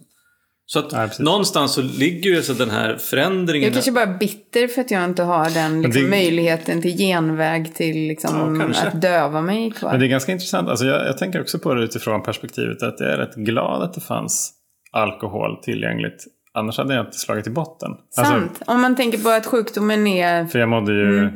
alltså här, innan, innan alkoholdebuten så var jag ändå liksom osäker. Mm. Eh, lite så här på helspänn. Eh, eh, sen så började jag dricka och så liksom, jag hade fem, fem vita år på knogarna. Och sen så hade jag tio aktiva år. Och sen efter det så slog jag i botten. Och det hade jag inte gjort utan alkoholen. Det är sant. Men du har ju Så också att- varit inne på att du ibland önskar att du hade kunnat knarka. För då hade det gått ännu fortare. Ja, precis. Alltså jag kan bli lite avundsjuk på de som man möter i, liksom, i de programmen som är mer liksom, för, för tyngre droger än Ja. alkohol. Då. För de är ofta yngre. Ja, det går fortare. Det går fortare. Man, sidan man har fortare kanske- botten. Det är liksom huvudet före ner i botten. Inte Botten- en sån här... Nej, botten kan vara väldigt, väldigt mycket längre ja, ner också. Precis. Så man, det ska man inte skämta om. Men, men jag tror att eh, jag hade nog eh, fått tag på, på alkohol eller liksom annat ändå, givet att jag är alkoholist. Mm. Sen så kan jag känna igen mig också i så här, jag behöver jobba med andra saker i nykterheten. För att jag har ju fortfarande kvar mitt beroendebeteende. Nu i terapin jobbar jag med stress som beroende. Mhm. Vad- Att du är beroende av stress? Ja, precis. Så liksom, ja, så här, kopplat till jobbet mycket. Och så här, jag kan ju gå igång på stress. Jag kan känna mig hög på stressen. Och det känns ju väldigt härligt i någon dag, några dagar, några veckor. Men efter ett tag så slår jag liksom i. Så slår jag i. Och då blir jag jätte, jättetrött. Så att just liksom att hitta, vart är då, jag kan inte ta bort den helt. Men det jag måste lära mig att förhålla mig till den. Jag måste kunna hantera den, relatera till den på något vis. Men, men jag glömmer bort, precis som alkoholen, att jag inte tål den. Jag är allergisk mot stress. Så att, att, att se det också. Jag skulle vilja ha ett 12-stegsprogram för stressknarkare. Kanske jag ska starta. Det finns säkert. Ja, hoppas. Ja, men det är ganska intressant. Alltså, och sen så äh, liksom en massa andra. Men undrar om det var ungefär det jag upplevde när jag hade den här liksom hög på att jobba. Ja, jag har gått Alltså in att gå in i stress nästan maniskt liksom. Ja, precis. För att, för att från början För så hade jag så varit... skönt i början. Från början så hade jag varit flow. Mm. Och så här, yes, nu är jag så här jättefokuserad, allting flyter på. Da, da, da, da. Men, men som en alkoholist, då ville jag hålla kvar i det där. Jag vill ju krampaktigt hålla Och kvar mer. Mm. i den här känslan och ha mer. Exakt. Men jag tänker att det är liksom, ja på så sätt är jag också, jag är väldigt tacksam att jag är alkoholist och att det blev alkohol för att det fick mig på fall. Så att jag kunde börja om. Alltså Ja, bygga nytt liksom. Därför att det finns så många, för att vara alkoholist är ju fortfarande skämmigt liksom i vårt samhälle. Det är ju ett tecken på svaghet och så här, liksom, eh, vulgärt. För att om jag till exempel hade börjat agera ut mina så här beroende, eh, beroendebeteenden inom typ springa maraton. Eller så här, jobba. Eller yoga. Eller yoga. Kundalini-yoga. Been there. Ehm, vad heter det? Nej men du vet, då finns det, det finns ju så många så här beroenden som är helt socialt accepterade och faktiskt så här upplyfta till något fint. Absolut. Mm, Speciellt att, att vara arbetsnarkoman är ju det. Eh, Eller träningsnarkoman. Eller liksom vara helt besatt kring vad man äter. Och så här, ja det är ju jävligt tjötigt men så här hur vi använder våra telefoner liksom. Mm. Att vara helt besatt av liksom det där. Det är också beroendebeteende. Mm. Absolut. Det är så här, det är nästan självpåtagen stress. Alltså det är ju en skapad stress. Ja, ja. Så vi får väl vara glada att vi lyckades supa oss hit. Ja, men exakt. Men för, för jag tror just det, för det, det som känns som det sista jag vill göra, det är att vara just måttfull. Men när jag lyckas vara det, då mår jag som bäst. Det, det är det som blir så paradoxalt i det. Att så här, för jag mår ju inte bra när jag är där i Men måttfull, kan du ytterkanterna. inte byta måttfull mot normal och så kan vi ändå så enas kring att vi är ändå Ja. de onormala för att vi inte dricker. För vi är onormala ju. Vi kan liksom Ja. inte dricka och det är så konstigt så att det liksom... För det där, Mm. det där är en jävligt eh, spännande eh, alltså, iakttagelse och insikt som, som jag tar med mig ifrån idag. Just det där vi pratar om att vi vill, eftersöker att bli normala. Mm. Fast eh, Det är kört. just, nej, ja det är det ju definitivt. Men, men just det där om att, att eh, men sen tyckte jag det var så bra uttryckt där som du hade att, att vara nykter det är fan det mest punkiga som, som du har gjort. Det, så, så är det ju. Och det är ju jävligt, det är ju ganska skevt. Alltså att, det, att det är så, men, men eh, på ett sätt så är det ju på ett sätt så är det ju också, jag tycker att det är eh, det, känns ganska tryggt att man kan få vara lite punkig i sin nykterhet. Att eh, i, I min strävan efter att bli en normal eh, bidragande människa till samhället så är jag en jävla så, punkig rebell. Och att det är så enkelt, det är en icke-handling. Jag dricker inte. Ja. Och det är liksom hela, hela liksom... Det är som Mahatma Gandhi liksom. Eh, radikala- Icke-våld, icke-drickande, icke-stress. Jag, jag ser det som en eh, superpower att vara alkoholist. Jag tycker det är jättebra. Jag skulle inte vilja ha det på något annat sätt. Nej. Alltså med hur jag, hur jag mår idag jämfört med hur jag mått hela mitt liv innan.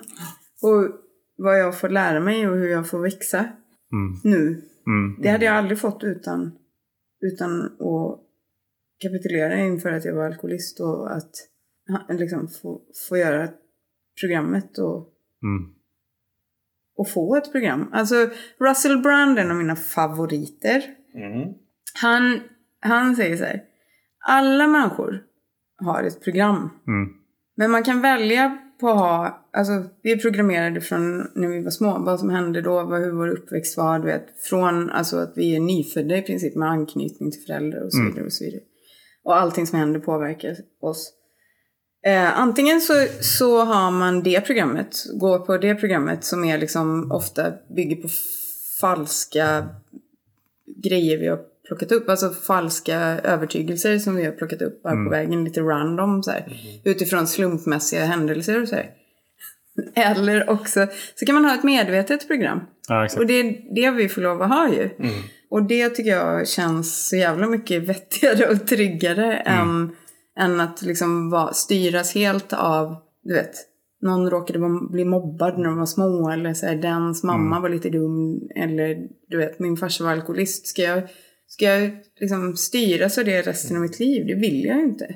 Men, men är, det okej, är, är du okej idag med att vara en av alla som det här programmet funkar för? Ja, det är jag fan med. Jag tycker att det är så jävla skönt. Jag tycker att det är en sån lättnad att vara... Och, alltså, det kändes som jag hittade min flock ju. Ja. Ja, Jag har aldrig känt att jag hör till någonstans innan jag kom in i tolvstegsgemenskapen. Och nu har jag liksom bröder och systrar över hela jävla världen som jag kan ty mig till. Och som vad jag än berättar så kommer de liksom inte bli chockade. nej. Ja, kanske, men du vet. Nej men det finns, jag upplever att det är det, är det mest odömande stället jag någonsin har, har varit på. Och stöttande och liksom, jag önskar att alla kunde få, få ha det så. Eller hur? Och det är väldigt, alltså. Jag, jag tror, det här kommer ni säkert känna igen er Jag hade extremt låg självkänsla och extremt gott självförtroende. Vilket är en jättekonstig kombination men det är väldigt vanligt bland alkoholister. Men oavsett om man känner sig som sämre än alla andra eller lite bättre än alla andra så är det jävligt ensamt. Båda de liksom Ytterligheten är Ja, ensamma. eh, det är, båda de bygger ju på att man är ensam. Liksom. Eh, och det behöver inte jag vara längre. Och inte ni heller. Nej. Och det är jag liksom... Jag, Så jag, har tänkt, tacksam över. jag har tänkt på så här. Exklusiv och exklusivitet är jävligt dyssigt. Att Det är liksom dy- dysfunktionellt. dys- ja. Men, så här, men, men det är också nå- någonting som är så höjt liksom, i samhället. Att det ska vara exklusivt. För så här, det är ju bara för liksom, en liten grupp. Och så här, inte... Eller typ såhär. Nu finns Daim med, med apelsinsmak. Bara några få veckor. Du Ja, vet. Att det är så här, Nej, men så här, just- limited edition. Exakt, men så här exklusivt. Att, att det ska vara finare. För att det är inte för alla. Och Det bygger vara- hela västvärlden på. Ja, ja typ. precis. Men så att vara en del av en gemenskap som vi får möjlighet att vara. Det var jag ganska långt ifrån förut. Även fast jag nå- någonstans så ville jag ha tryggheten av en gemenskap. Men jag ville också stå utanför den för att vara just exklusiv eller unik. Så att, men, vi, men vi trummas ju in med budskapet om att det exklusiva är det bästa. Mm. Så att det är inte så konstigt heller att vi söker det. Apropå Och liksom det är vad vi matar finare, våra det program ligger ju i ordet att det är lite finare därför att Mm. det är exklusivt. Det är alltså lite ensammare också. Är lite ensammare. Vi bor ju ganska, alltså vi lever ju i en, i en ganska liksom individcentrerad och ensam värld. Och ensam är stark. Och, alltså jag har ju fått enormt mycket respons efter boken såklart. Och det är en del som, som hör av sig som så här, berättar att de har lyckats bli nyktra på egen hand. Och de är så här, jag fattar inte hur det gick till men jag har klarat det här på egen hand. Jag är så stolt. Mm. Man bara, och jag blir så här, ja, jag, för jag klarar det ju inte på egen hand. Och det var ju så här, det var, det var väl också ett sätt att kapitulera för mig. Att så här, mm, Du vet. Men jag blir så här, men du behöver ju inte klara det på egen hand. Du måste ju inte det. Du, det är liksom inte... Alltså på dem låter det som att det är lite finare att klara det själv. För att då, det betyder att man är stark i sig själv. I, finns det någon poäng med det? Jag, fun, liksom, jag funderar på... I vårt jag- samhälle finns det ju det. För ensam är stark och just... Att, att, liksom, att det är... Fast det att stämmer man ska inte. kunna ta hand om sig själv på alla möjliga sätt. Men det finns ju ingen som kan det. Alltså vi är ju beroende av varandra hur man än ser på det. Mm. För att annars kan vi ju lika gärna vara döda. Typ. Men jag, jag tänker så här att, alltså, för mig är det åtminstone så här att en av nycklarna till att, till att jag tycker att, att jag eh, har ett bättre liv och har förändrats idag, det är ju just, det är ju just gemenskapen med människor, alltså nyktra människor. Och det som du säger, att jag inte, att jag inte gör det själv. Att, jag har, att jag får en helt annan connection till, till människor runt omkring mig än jag har, hade tidigare eller någonsin har haft egentligen. Och du sa ju nämnde till exempel att du har bättre liksom, kontakt med, med dina barn. till exempel.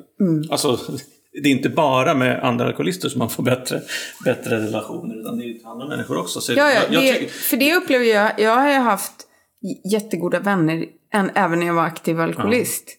Men vår relation nu är Ja. djupare och ärligare. Mm. Därför att jag har förändrats. Och jag vågar vara sårbar nu på Ja. ett sätt som jag absolut inte vågade förut. Du, har du någonting mer som du känner att du har glömt, att vi har glömt att prata om? Vi skulle ju förmodligen kunna sitta här väldigt, väldigt länge och snacka, men... Jag tycker det är fascinerande hur det hela tiden djupnar och breddas liksom. Ju mer jag läser och diskuterar kring beroende så desto mer, du har blivit som en prism som jag kan nästan tolka hela världen utifrån liksom. Eller åtminstone mig själv. Ganska många andra människor också faktiskt.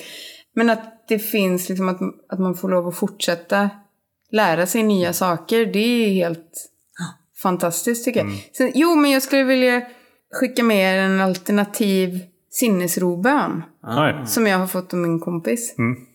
Den är så här. Dear God, grant me the serenity to stop being such a fucking cunt. Help me to keep my gob shut. And help me to not always make everything about me. Amen.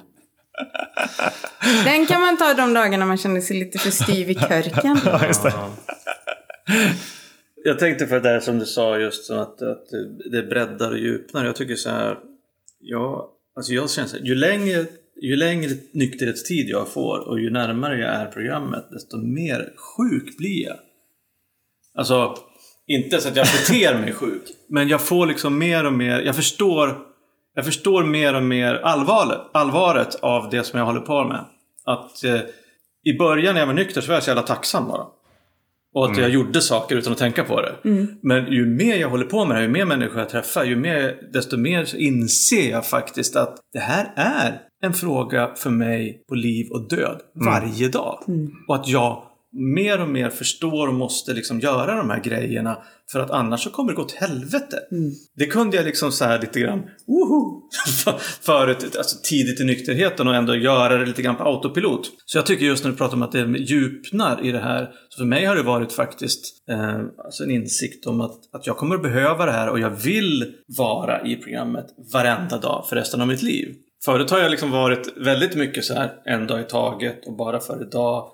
Men nu börjar jag tänka så här, ja fan, ja visst, jag kan, jag kan bara påverka vem jag är och det, mina handlingar och mina beslut idag. Men jag inser att för att jag ska kunna ha det liv som jag vill ha så behöver jag vara, göra det här liksom varenda dag resten av mitt liv. Jag kan inte sluta liksom. Nej, och jag tycker att det, alltså dels, jag vet att ni också sponsrar andra i programmet. Det har lärt mig så enormt mycket. Ja. Att gå igenom stegen med, med andra människor. Liksom. Herregud, de tror att det är jag som hjälper dem. Nej, precis. Jag bara, Eller hur? "Eh, du skulle bara veta.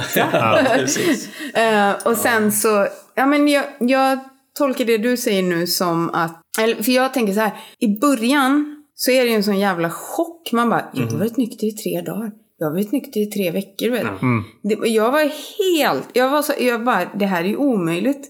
Men det händer, det, jag är pågående mirakel liksom. Och då är, är det liksom, då är det allt man behöver. Och kanske allt man kan processa faktiskt i de, de första stapplande veckorna liksom. Jag märker att programmet ska tillämpas i alla våra angelägenheter. Jag märker att det handlar om hur jag är mot personen jag köper en Läkerol-ask av på Pressbyrån. Du vet. Alltså det, det går, det är varje jävla sekund måste jag hålla, liksom, vara på något sätt uppkopplad mot min högre makt eller universum eller vad fan det är. Så att jag håller mig fan snäll och någorlunda vettig. Så här. För så fort jag börjar glida på det där, du vet. Jag har liksom fått gå tillbaka och be om ursäkt för att jag var otrevlig mot en person som jobbade på en bio och sa att jag inte fick ta med mig hunden när jag skulle byta en biobiljett. Du vet, sådana grejer. Det är liksom så här, Ja, men jag, jag, hade något, jag var inte ens särskilt otrevlig men jag var tvungen att gå tillbaka till veterinären och säga så här Förlåt för att jag blev så irriterad. Det är klart att inte ni... Jag köper så här lusdroppar till mina hundar som de ska ha varje månad. Och så var det något strul med att den ena hunden inte hade varit på hälsokontroll tillräckligt nyss. Eller, du vet, och jag blev lite frustrerad och jag lät det märkas lite för mycket liksom. Och då måste jag gå tillbaka och be om ursäkt för det är fan inte okej. Jag, jag kallar det att minimera mina negativa utsläpp i världen och det är fan viktigt alltså. Ja. Och jag är glad att jag får lov att, att göra det så gott jag kan. Liksom. För att det, är- det är dåligt för alla men det är också dåligt för mig. Liksom. Ja. Jag har samma Ja, grej på, på jobbet, ledarskapet på jobbet. Så brukar jag också säga så här, men det är en fråga om liv och död för mig. För att om jag, om jag Helt fortsätter... odramatiskt. Ja, eller hur? Nej, men om, om, jag, om jag går tillbaka till liksom den här Johan som kan vara ganska kontrollerande och så här. Och, om, om jag känner att min position blir underminerad på något vis så kan jag liksom trycka till och liksom här, hålla på med det där. Då, då, då tar det inte jätte, jättelång tid innan jag kanske tycker att det är en bra idé att dricka igen. Så att det att vara kärleksfull handlar det om för mig. Och att applicera programmet i... Och att se att, att det där är liksom eh, en rädsla eller Ja, en precis. skräck, du vet. Att man förstår att... För att jag förstod inte... När jag kom in så pratade alla om anxiety, alltså oro. Mm. Jag bara, ja det kan jag inte relatera till.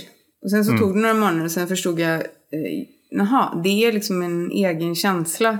Det har varit mitt normalläge hela mitt liv. Så att det var liksom inte ens, jag kunde inte särskilja den från typ mig liksom, det. ens. Det var inte en känsla för mig utan det var hur jag var. Ja.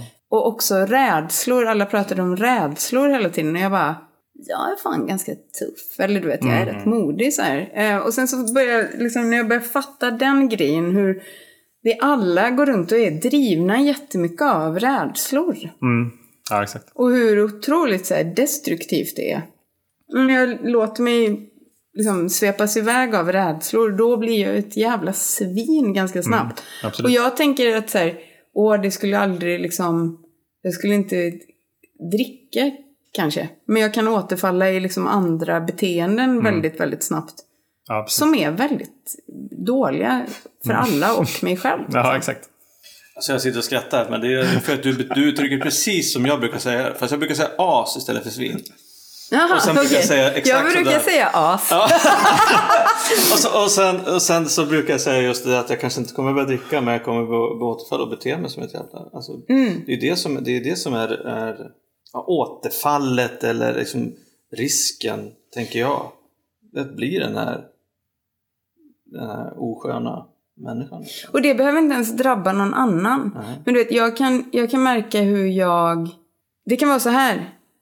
Jag är lite frustrerad och missnöjd över någonting och så är det någonting som inte går exakt som jag hade tänkt att det skulle gå. Och så är någon, knör någon sig före i en kö och jag knyter näven i fickan. Eller så här, ännu värre, mumlar någonting surt. Typ så här, då. Och då går det ganska snabbt. Så hittar jag ett par skor på internet. Mm. Som är jätte, jättedyra, men jag måste ju ha dem för att annars kommer ju mitt liv aldrig att bli fullvärdigt. exakt. Alltså den där typen av, äh, det är så, när man kan liksom backtracka vad ledde till det här galna liksom. Mm. Den här galna lilla nätshoppingen. Där. Det är ju superintressant för mig själv då. Ja. Och också ganska ekonomiskt fördelaktigt när man liksom börjar kunna, jaha, men de skorna var ju bara för att du var rädd för den grejen. Okej, de kommer inte lösa det, vi häver köpet. Egentligen är det ju på något vis liksom ett, ett magiskt klick till sinnesro. Vill jag ju att det ska vara. Mm. För jag kan ju också liksom falla in i det där. Så här, ja men det kanske de kommer göra att jag mår bra. Att jag känner sinnesro igen. Det, det är inte så Mm. Men att jag uttrycker inte det. det, men- undrar om inte det också har att göra med att vi lever i den typen av samhälle som vi gör. Därför att vi uppmuntras hela tiden att konsumera. Vi är ju, Ja, vår enda funktion är ju att vara konsumenter som det är nu. Och eh, den... Men reklamen lovar ju så mycket. Ja, men jag vet inte ens om... Undrar om det, det kanske ligger ännu djupare än reklamen.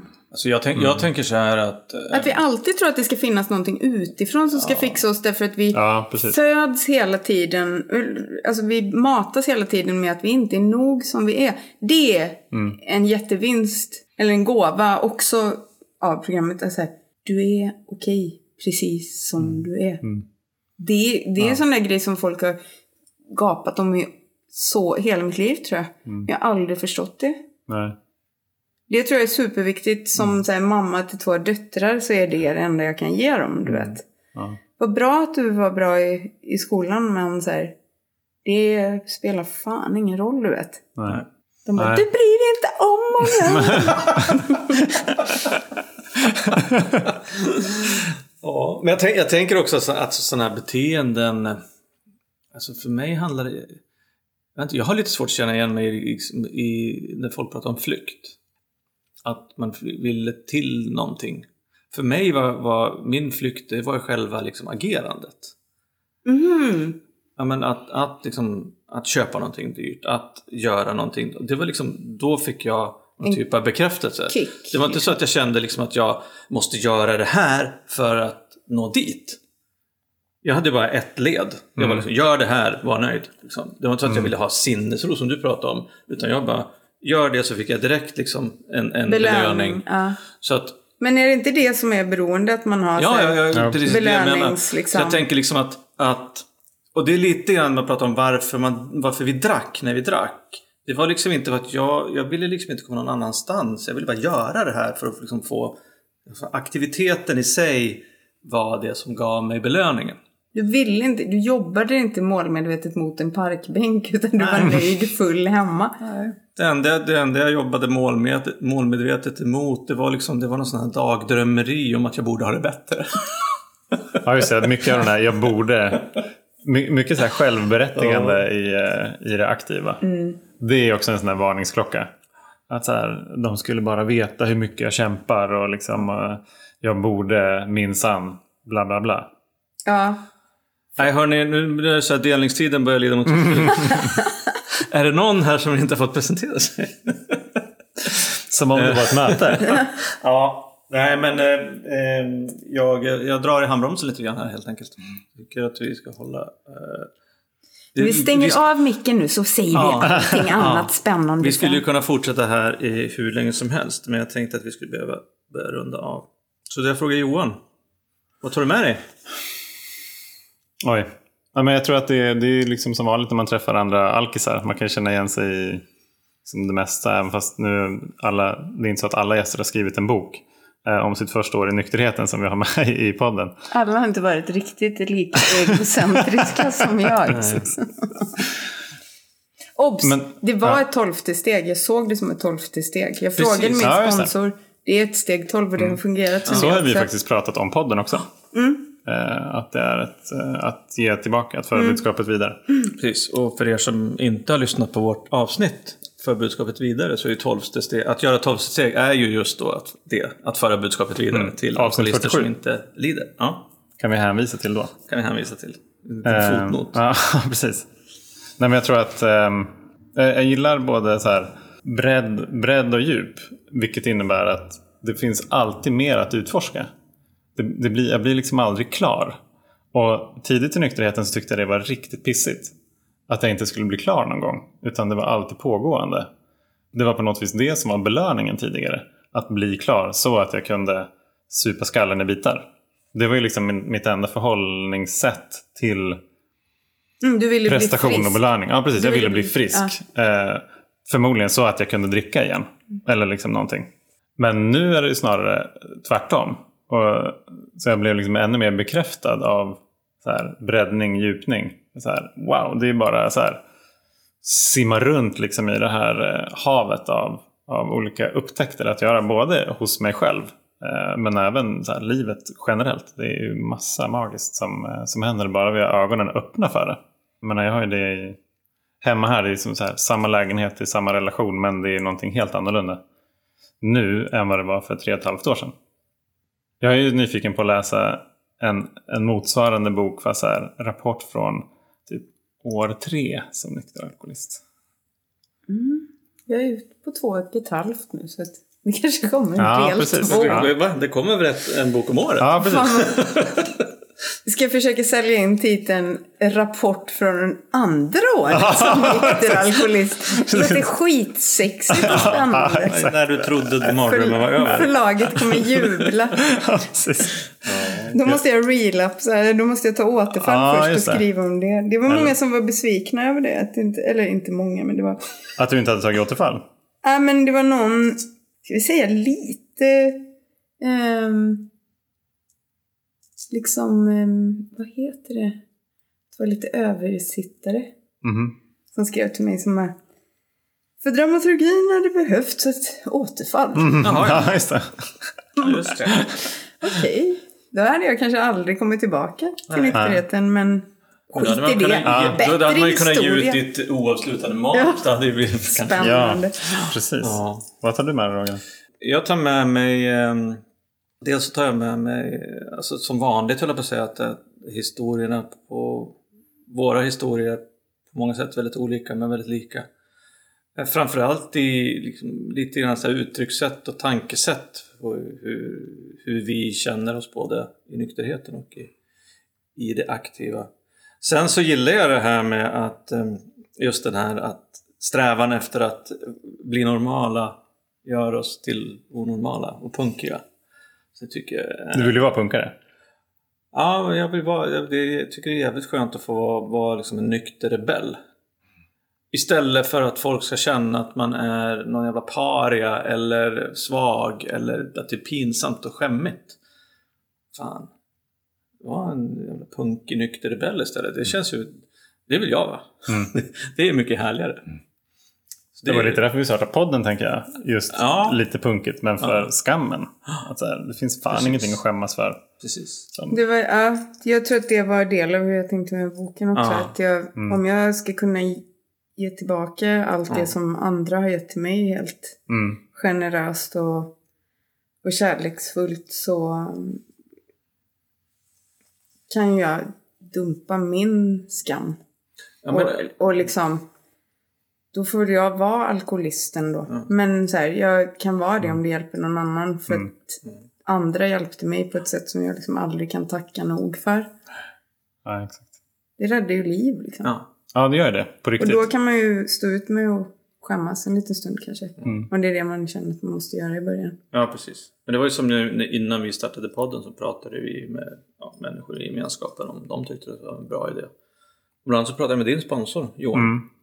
Och då sa ju han sa så här också. Ja, men alltså vissa, man, man kan bidra med olika saker inom eh, tolvstegs gemenskaperna. Vissa kan vara bra på att liksom, arrangera konvent eller vissa kan vara bra på att göra, liksom, göra service på olika sätt. Och om, om ni kan liksom, göra tolvstegsarbete på det här sättet, det är väl fantastiskt. Liksom.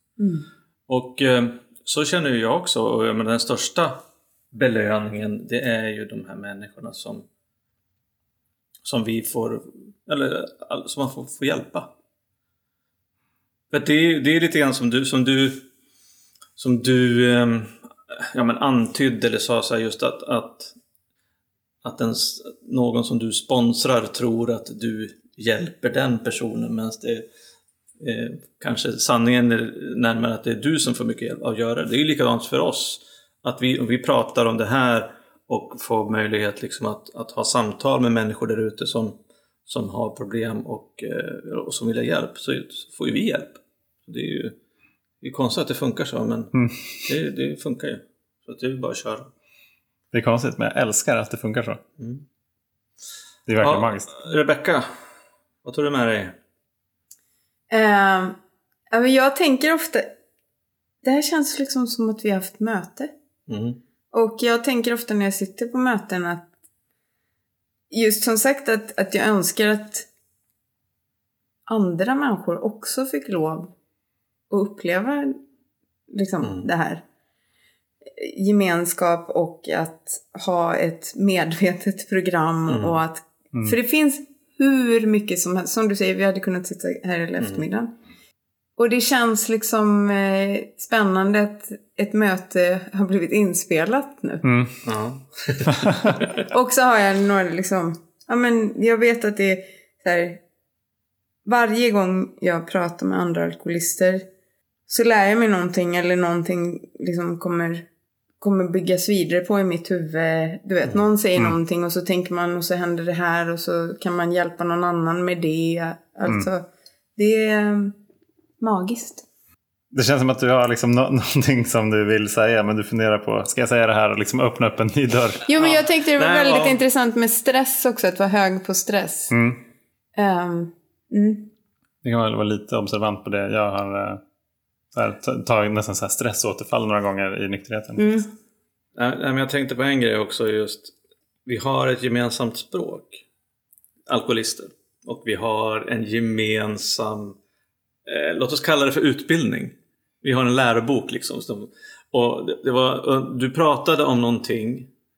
Eh, just det där att, ja, men till exempel att man be om ursäkt för saker och ting. Och då tänker jag, det är därför jag satt och såg så fundersam ut. Jag försöker komma på ett uttryck ifrån boken som är någonting om att jag tror på svenska att det, att det är alltså att ilska är en tveksam lyx för Just alkoholister. Eh, Alltså någonting- Self-righteous anger is a... Alltså ja, det är en lyx som inte vi kan Nej, oss. Att vara precis. själv, Ja, ja, precis. självrättfärdigande ilska är det Ja, väl, precis. eller vad- Jag vet inte Och, och, och det ligger mycket i det där, liksom just att men, För jag, jag, brukar, jag brukar prata lite grann med, min, med Jenny, just med att ja, men, jag inte vill bli arg eller att ja, men jag försöker inte... Ja, men varför, det är ju bra att bli arg. Ja, fast... Ja, det kanske det är. Men just det där om att det är så lätt att för mig att några av de här små grejerna som kan tyckas vara triviala. Att bli lite arg, liksom den här knyta näven i fickan eller tränga sig före i kön. Alltså på sikt så är det fan livsfarligt. Mm. Och eh, jag tycker att det är, så, det är så fint också att jag kan tänka mig att en hel del av det här som vi har suttit och pratat om här det kan låta som, alltså när man lyssnar på det här, det här snacket, det, låter, det kan, vara väldigt, kan vara ganska mycket överkurs för människor som inte, som inte har fått förmånen, precis som du säger, att kanske vara i det här medvetna programmet som, som vi har valt att vara i. För att det är just att man, vi, får, vi får ett gemensamt språk, vi får ett gemensamt förhållningssätt och ramar och vi, vi har sätt att uttrycka oss på som gör att vi just känner den här gemenskapen Mm. som du var inne på. Vilket är jätteviktigt för identifikation och samhörighet.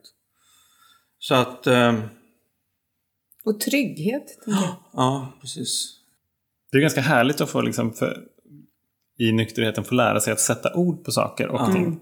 Så här, Framförallt känslor.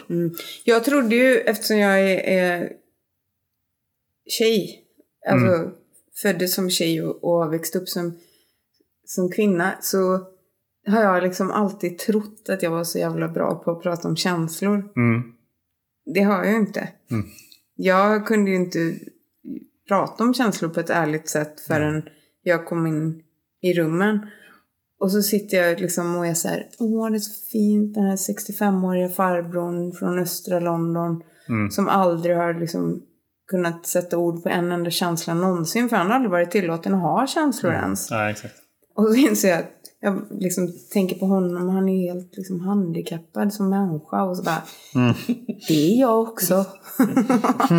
du vet, för, att, för att jag inte heller, det handlar ju om att känna sig trygg nog att våga vara ärlig. Både med andra och sig själv. Liksom. Så jag, jag säger som en av våra tidigare gäster sa just det där med 12-stegsprogram att vad fan, om du som lyssnar är nyfiken eller känner någon som är nyfiken, testa.